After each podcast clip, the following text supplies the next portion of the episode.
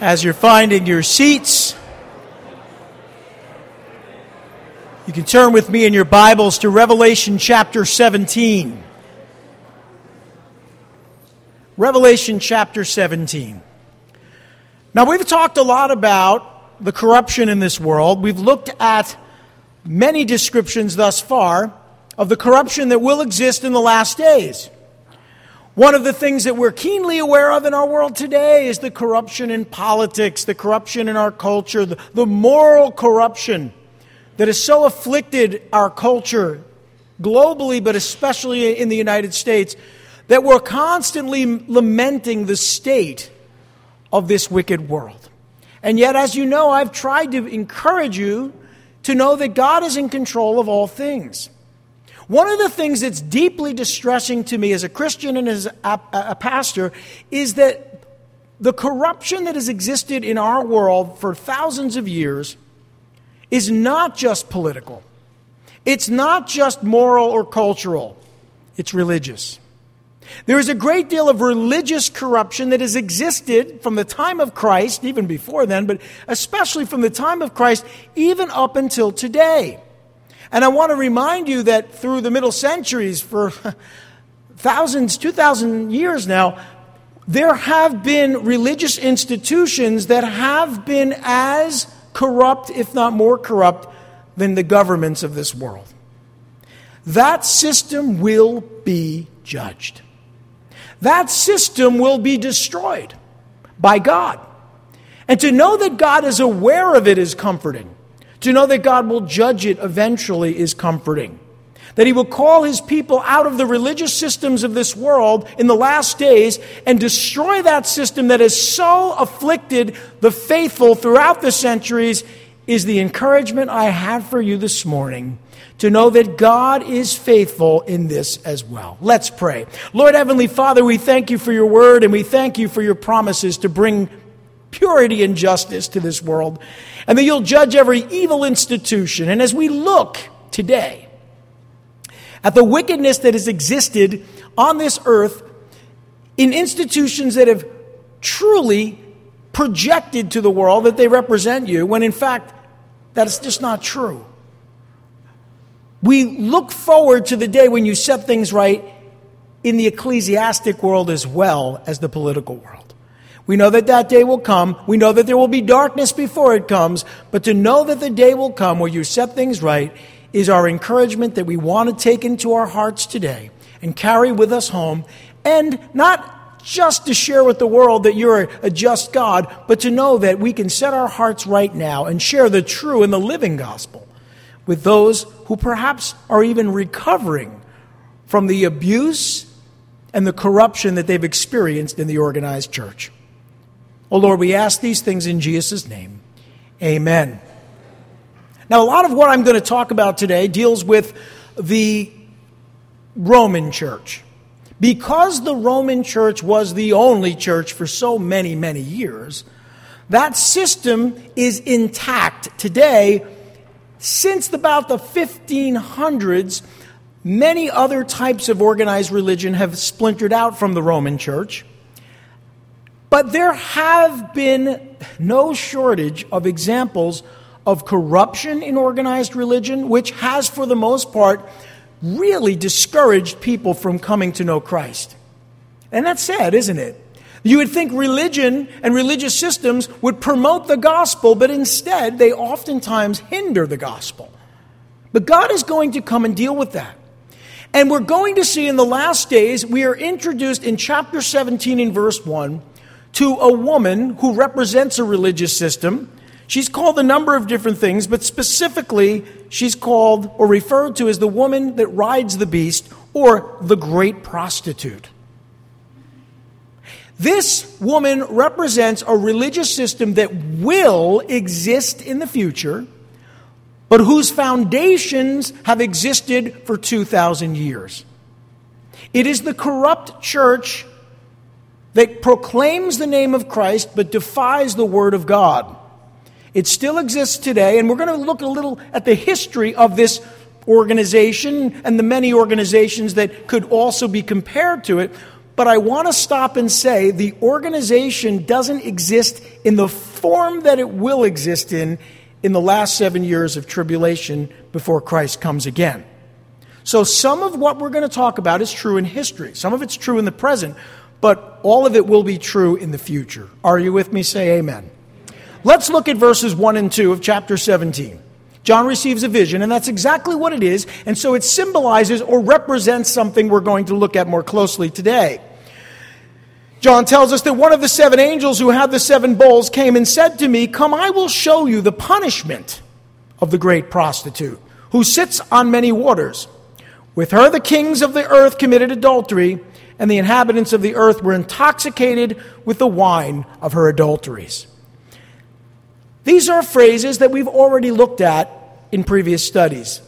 But now, over the next couple of weeks, we're going to look very closely at this particular institution, the organized church, and specifically the great prostitute that rides the beast or is supported by the beast and his government, the Antichrist, and this last days government that will emerge. She is called a prostitute, and that is a very difficult word to use in church, but it's in the Bible. There is another word that is perhaps a little bit more offensive, and I thank our NIV translators for giving me this one. She is a prostitute who is described as sitting on many waters. She's an influential power that will be punished by God. That's the context of the next two chapters. Her judgment is described in detail in chapter 18. And the final judgment, this final judgment of this woman and what she represents, will usher in the second coming of Christ. It's one of the final things that God will do before He returns. He will set things right.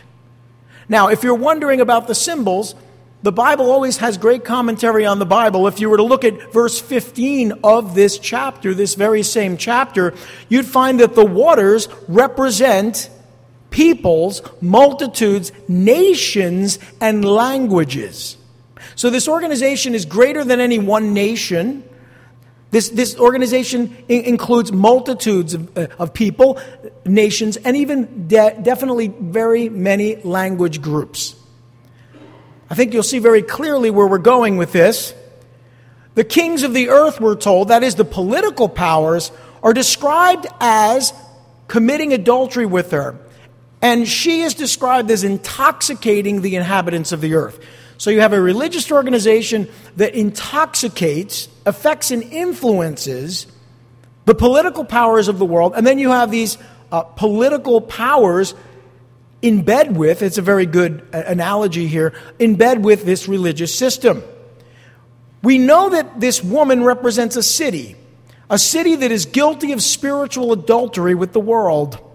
Now, God spoke of Jerusalem in this same way when he spoke of the judgment that would come upon the Jews in Isaiah chapter 1.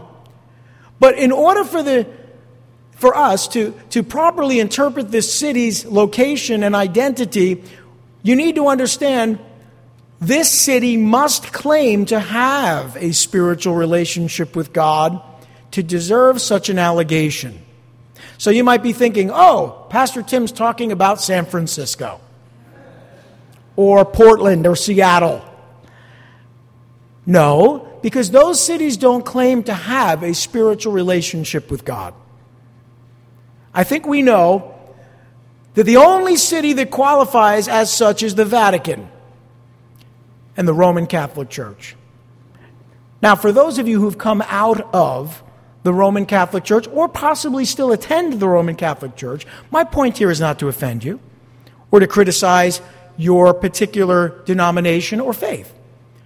I am simply going to point out the facts. I'm also going to say that uh, this church that we're talking about in the last days, this organization, doesn't exist yet, but the foundation of this organization has existed for centuries. Also, I grew up in the Episcopal Church, which is the Anglican Church, which is not much better, if you might say it, even worse. There are many other churches that sort of spun off of the Church of the Middle Ages, and they're not much better either. In fact, I can go so far as to say I find my values and my morals more in line with the Roman Catholic Church today than with most of the other Protestant churches that came out of the Protestant Reformation. So just think about that. I'm not here to pick on Catholics. I'm not here to pick on Protestants. I, by the way, am neither. I like to think of my faith as going back to the first century, it's apostolic. I don't even look at the church fathers so much because they confused things themselves. They were just men. I look at the first century, I look at the, the New Testament, and I find my faith represented most accurately by Jesus and his apostles and the first century church. So I am neither a Protestant nor a Catholic, and I'm not here to bash anyone either. If something I say offends you today, know that it wasn't my intention. Also, know that you can come to me and speak to me about it so I can reassure you that that wasn't my intention. That was not my intention. But the truth is the truth. And that's what we're going to be dealing with today. This city, the Vatican, which is, by the way, a city state, it is a country of its own. It is not part of Italy, it is technically separate. It has its own government. It is its own government. And it is not just a government, it is, of course, more than that. It is the seat of a religious system that exists today and has existed for many, many years. Now, this city, the Vatican alone, claims to be the worldwide headquarters of Christianity. It's claimed this relationship since its beginning and maintains that claim to this day. Its Pope claims to be the exclusive representative of God, the vicar of Christ. It promotes the image of a false, sinless, perpetually virgin, all powerful Mary and continues to promote that heresy to this day. Did you just say that? Yes, I did. Because it's the truth. Mary was blessed above all women, but at no point did she become sinless or equal to her son Jesus. But that is at the center of the doctrines of this institution. The Vatican is obsessed with the earthly enterprise, as history clearly proves. It has always been engaged in adulterous relationships with the kings of the earth. I am a student of history, especially European history, and anyone that studied it even a little knows that when you talk about the Holy Roman Empire, you're talking about a particular government that was recognized by the Vatican as being the protector of the Vatican. So this kind of stuff happened throughout the centuries. And to deny it is foolishness. It simply is true. A political enterprise like the Vatican has always sought to influence and still does the kings of the earth today. And this will increase in the last days. You see, even Catholic historians acknowledge these facts. They may not talk about it, but you need to know it's true. Now, John continues here in verse 3, and I'm going to read the rest of our section today. In verse 3, we read that then the angel carried me away, John writes, in the Spirit. Now, it's the third time that he's described an experience like this, being carried away in the Spirit into a desert. Now, this is a vision. And then I saw a woman sitting on a scarlet beast that was covered with blasphemous names and had seven heads. This is the beast. And had seven heads and ten horns. The woman was dressed in purple and scarlet and was glittering with gold, precious stones, and pearls. And she held a cup in her hand filled with the abominable things and the filth of her adulteries. And this title was written on her forehead Mystery, Babylon the Great, the mother of prostitutes, and of the abominations of the earth. I saw that the woman was drunk with the blood of the saints, the blood of those who bore testimony to Jesus. Now, this is a very accurate historical description or, or description of the historical church, the Roman church, clearly.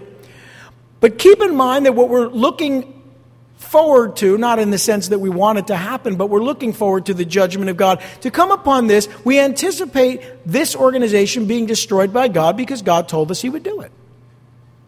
That's not something that can be disputed. That is simply the Word of God.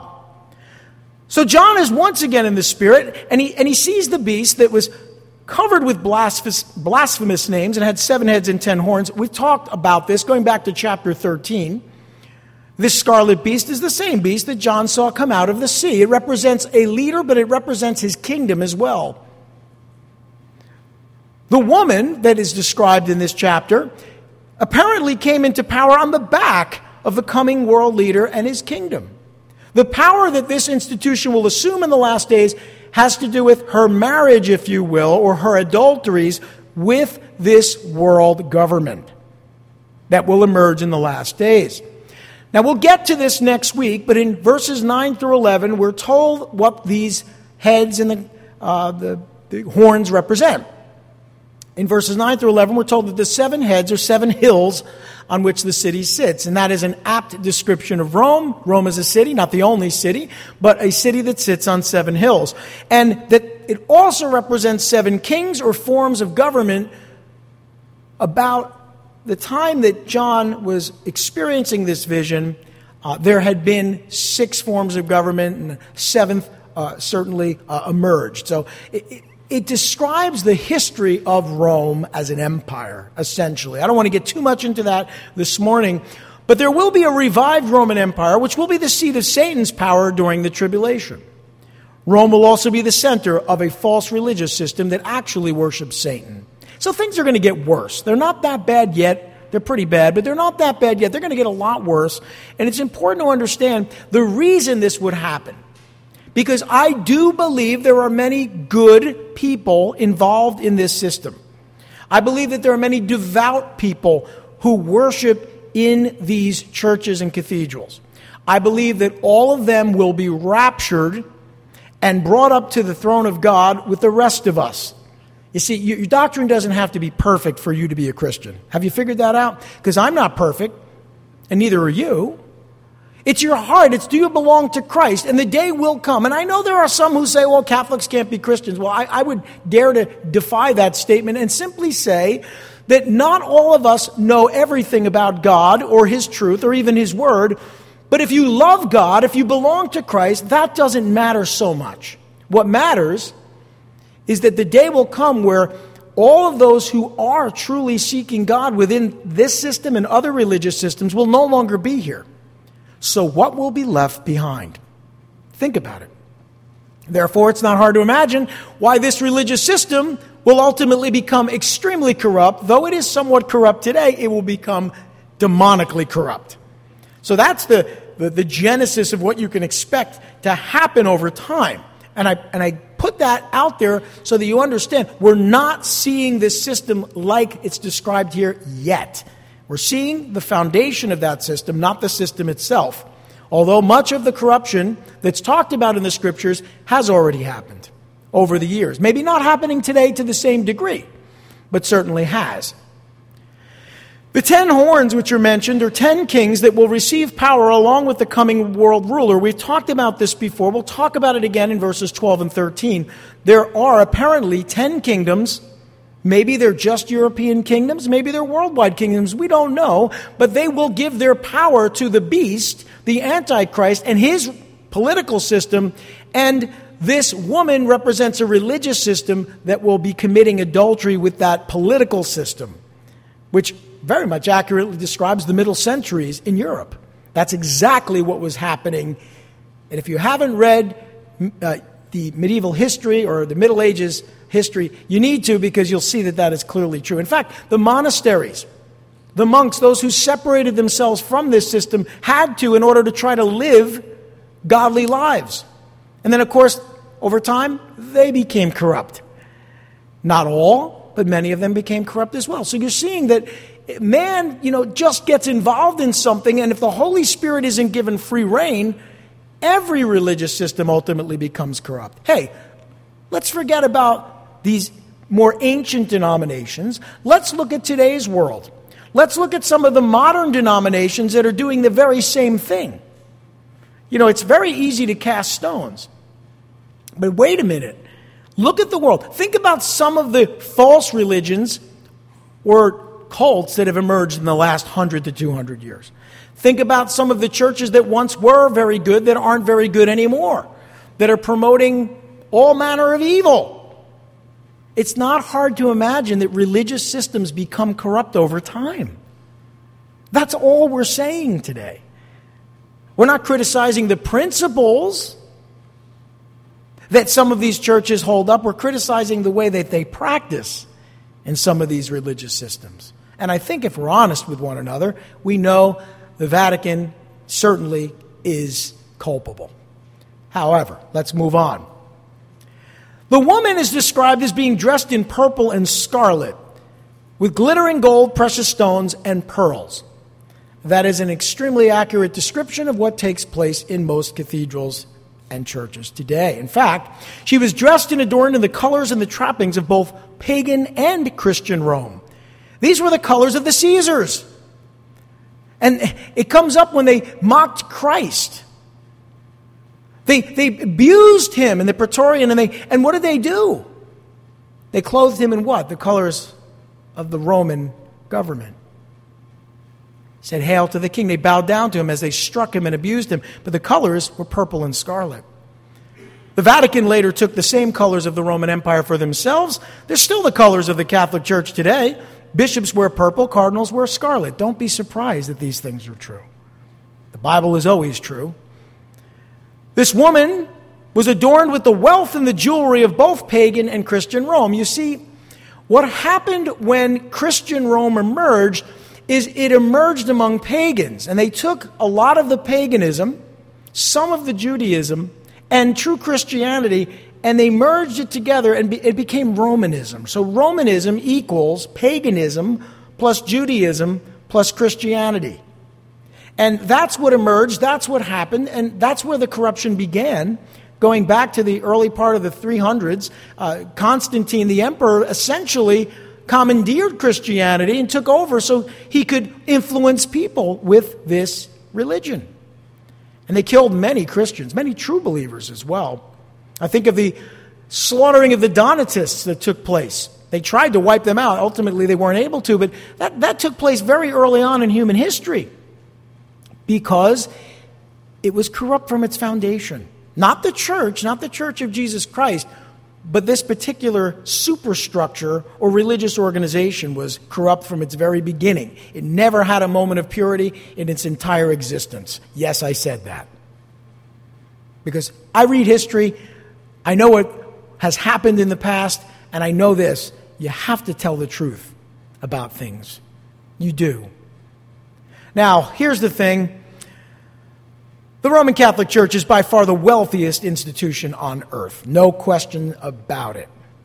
There is no religious institution, past, present, that has ever come close or will ever come close. Most of Rome's wealth has been acquired through the sale of salvation through indulgences. That is, promising people they can go to heaven and be released from purgatory by making a down payment on an installment plan to be saved. Untold billions of dollars have been paid to purchase heaven in this way. Notice the image. The woman held a golden cup in her hand, filled with abominable things and the filth of her adulteries. Think about that statement. Think about that image. That is the very image of the Vatican. She used her cup to seduce the peoples of the earth with the wine of her adulteries. Now, the golden chalice of the Eucharist is the holiest instrument in Roman Catholicism. I think you know that. It is the most important of all the sacred vessels. It may be made of gold or silver, but if it's made of silver, the inside must be surfaced with gold. The abomination within the golden chalice that's described here in the Word of God refers to what is called the sacrifice of the Mass. Now, I know you may not know this, many Catholics don't know this. But every time they serve communion, it's not a memorial of Christ's death on the cross. It's a literal Mass. It's a slaying, it's a sacrifice of the body and blood of Christ each and every time they do it. So when Christ said on the cross, it is finished, that is not the case in Roman Catholicism. It is a sacrament that must be received in order to be saved and must be continually received in order to be continually saved. Do the math. This, to me, sounds like an abomination and could easily be the interpretation of what we read here. This is the heart of Roman Catholicism. It's, the denial of Christ's completed work on the cross. And so, therefore, I agree. It is an abomination to suggest that Christ's death on the cross was not sufficient payment for our sins. Now, she used this image here. She used her cup to corrupt the people of the earth with the filth of her adulteries. That's another term, not just the intoxication, but the filth of her adulteries. Remember, the adultery describes her marriage, if you will, or involvement with the world and the political systems. The filth of her adulteries refers to the worldly corruption that clearly exists in the Vatican. There are too many documents of corrupt banking practices, laundering of drug money, trading in counterfeit securities, dealings with the mafia, which are fully documented in police and court records. This is not subject to debate, it is the truth. So, the filth of her adulteries also refers to the sexual immorality that is so prevalent within this church. I saw a movie a couple of years ago called Spotlight. Uh, maybe it's not for everyone, but it documents, I think it was the Boston Globe, did, a, did a, an investigation on some of the accusations against the Roman Catholic Church in the Diocese of Boston. And what they found was horrific. It's a worthwhile watch if you have a chance.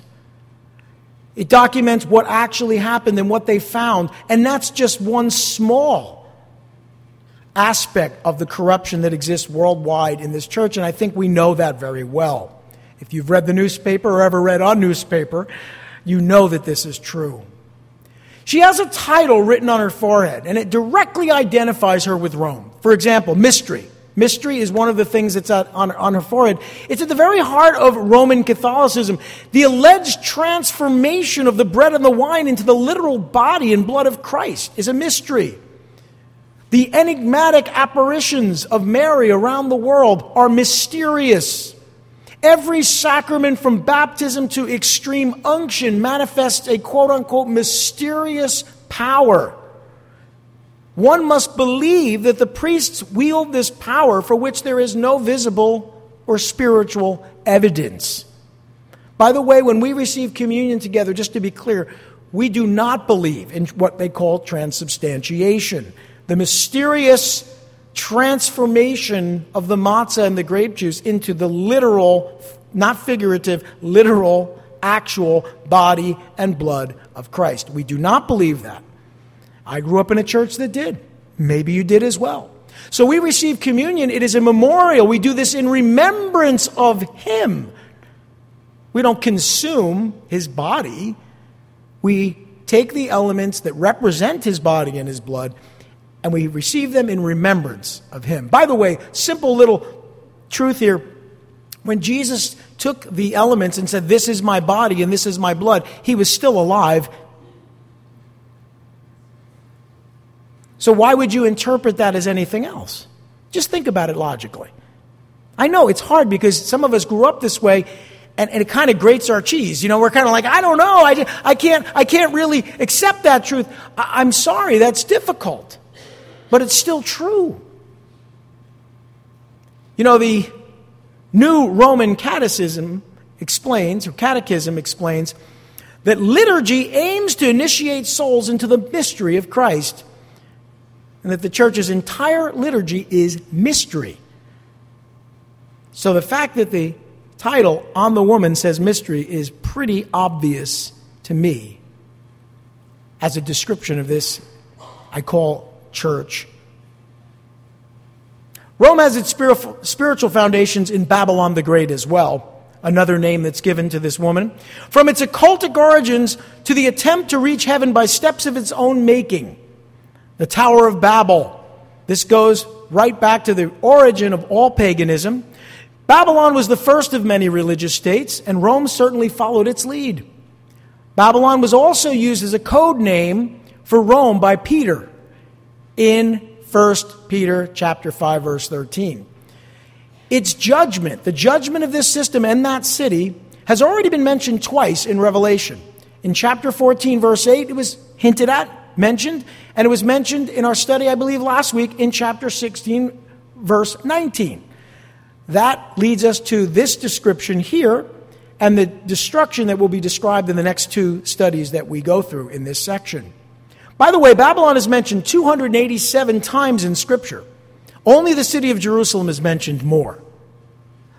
So Babylon and Rome, Rome and Babylon, they are literally different places, but figuratively they are the same because the corruption and paganism of Babylon was adopted by Rome. And by the way, you guys know I'm a big fan of ancient civilizations and history, and that I have studied a lot of uh, Greek mythology, but also Roman mythology.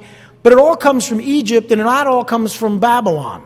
So, like when you look at one of the gods, Minerva is Athena, is Isis, is you know all the way back to Tammuz. You know, you, you, you, you have different names for all of the same beings. And I, and I question why is there so much symmetry? Why is there so much uh, consistency? Well, perhaps it's because the origin was in Babylon. It just sort of carried over to different language groups. But also, I wonder sometimes, I really do, I, I, I don't know, if the demonic influence in these pagan religions really does have some source in pagan and demonic figures, evil spirits if some of the same evil spirits that want to be worshiped as Minerva and Athena and Isis and Tammuz are actually the same, maybe it's just mythology, maybe it's just legend, or maybe there's a spiritual source for some of these things. I don't know.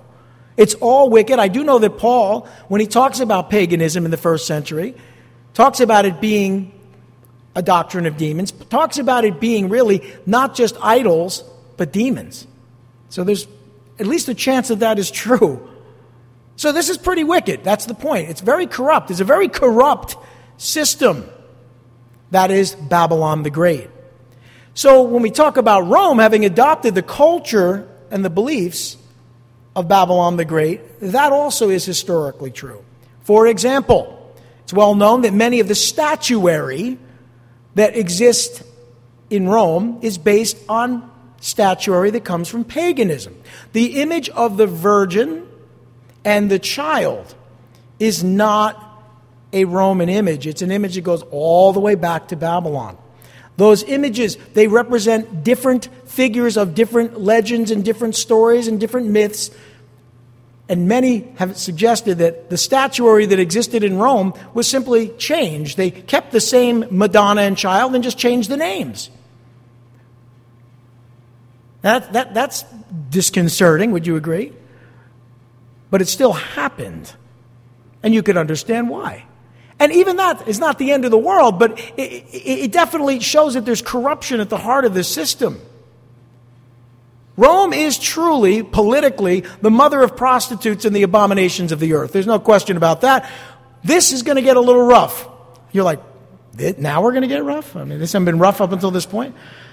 Rome has spawned both spiritual and literal harlots by the millions. What do I mean? Much of the cause can be traced back to the unbiblical demand that her priests be celibate. Popes, cardinals, bishops, monks, and priests have repeatedly violated such vows because those vows should never have been made. Celibacy makes sinners of the clergy who engage in sexual immorality. And it also makes harlots out of those with whom they secretly are involved with. So, calling this institution the mother of prostitutes and the abominations of the earth is incredibly accurate. No other institution in the history of the world is her rival in this particular evil. History records many sayings that mocked the church's false claim to celibacy throughout the centuries which, by the way, they didn't adopt initially. It took some time, but eventually they did for, for a number of reasons, most of it economical, some of it religious. Uh, some have suggested that it was an easy way to keep the priests from having to marry those they were involved with. These are some of the sayings that were said at the time and throughout the centuries. These are not mine, and the language may be disturbing to you. They used to say the holiest hermit has his whore. They used to say that Rome has more prostitutes than any other city because she has the most celibates. And they used to say, Why be holier than the Pope? Pius II declared that Rome was the only, this is Pius II, this is a Pope, declared that Rome was the only city run by, excuse the language, bastards, sons of popes and cardinals. According to Catholic historian and former Jesuit Peter de Rosa, popes had mistresses of 15 years of age and innumerable children. They were guilty of incests and sexual perversions of every sort. And they were murdered in the very act of adultery by jealous husbands.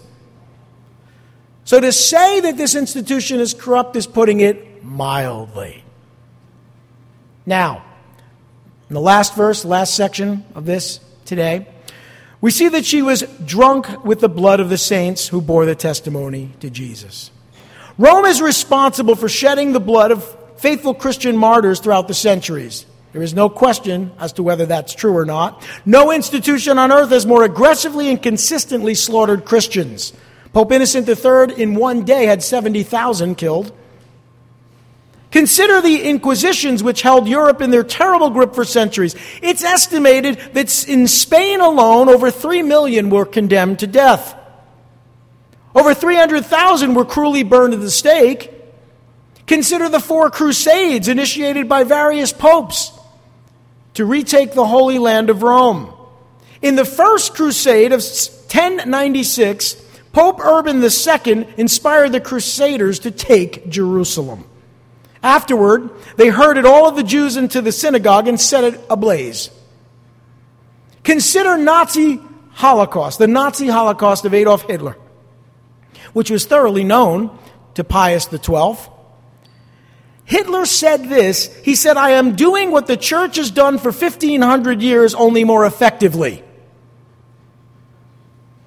He told the bishop that as a Catholic, he admired and wanted to promote Christianity. Brothers and sisters, Rome will be responsible for shedding the blood of the faithful saints through the tribulation as well. Now, those are some harsh statements. And I didn't come up here to pick on anyone or to so much expose the truth about this institution as to encourage you. Because if you're like me, you read the news articles of people who 30, 40, 50 years ago come forward to say that they've been abused in many ways by this system. When I read history and see of the wickedness that has existed in this system, I want it to stop. I want it to end. I want God to judge this wicked system and deliver his people from it.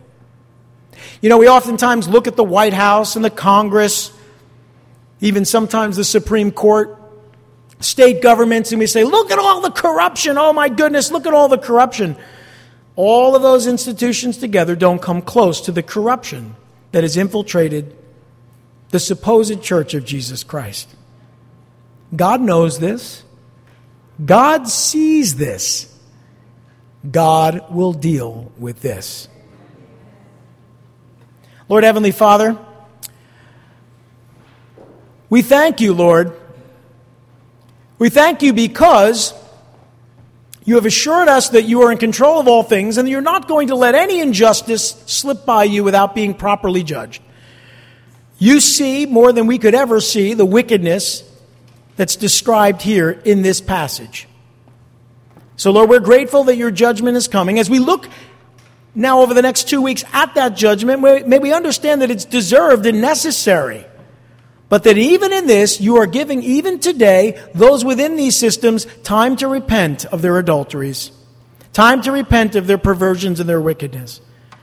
Because you're not willing that any should perish, but that all should come to repentance. Lord, your mercy and your grace are everlasting.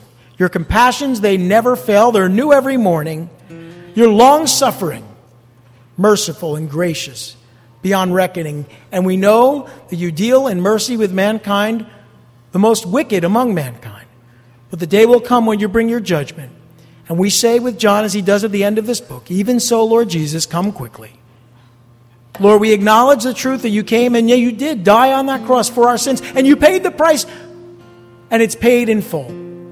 You rose again on the third day, and you're coming again to judge the living and the dead, and that is the hope we have in you, our hope in Christ. We acknowledge this and praise you in Jesus' name.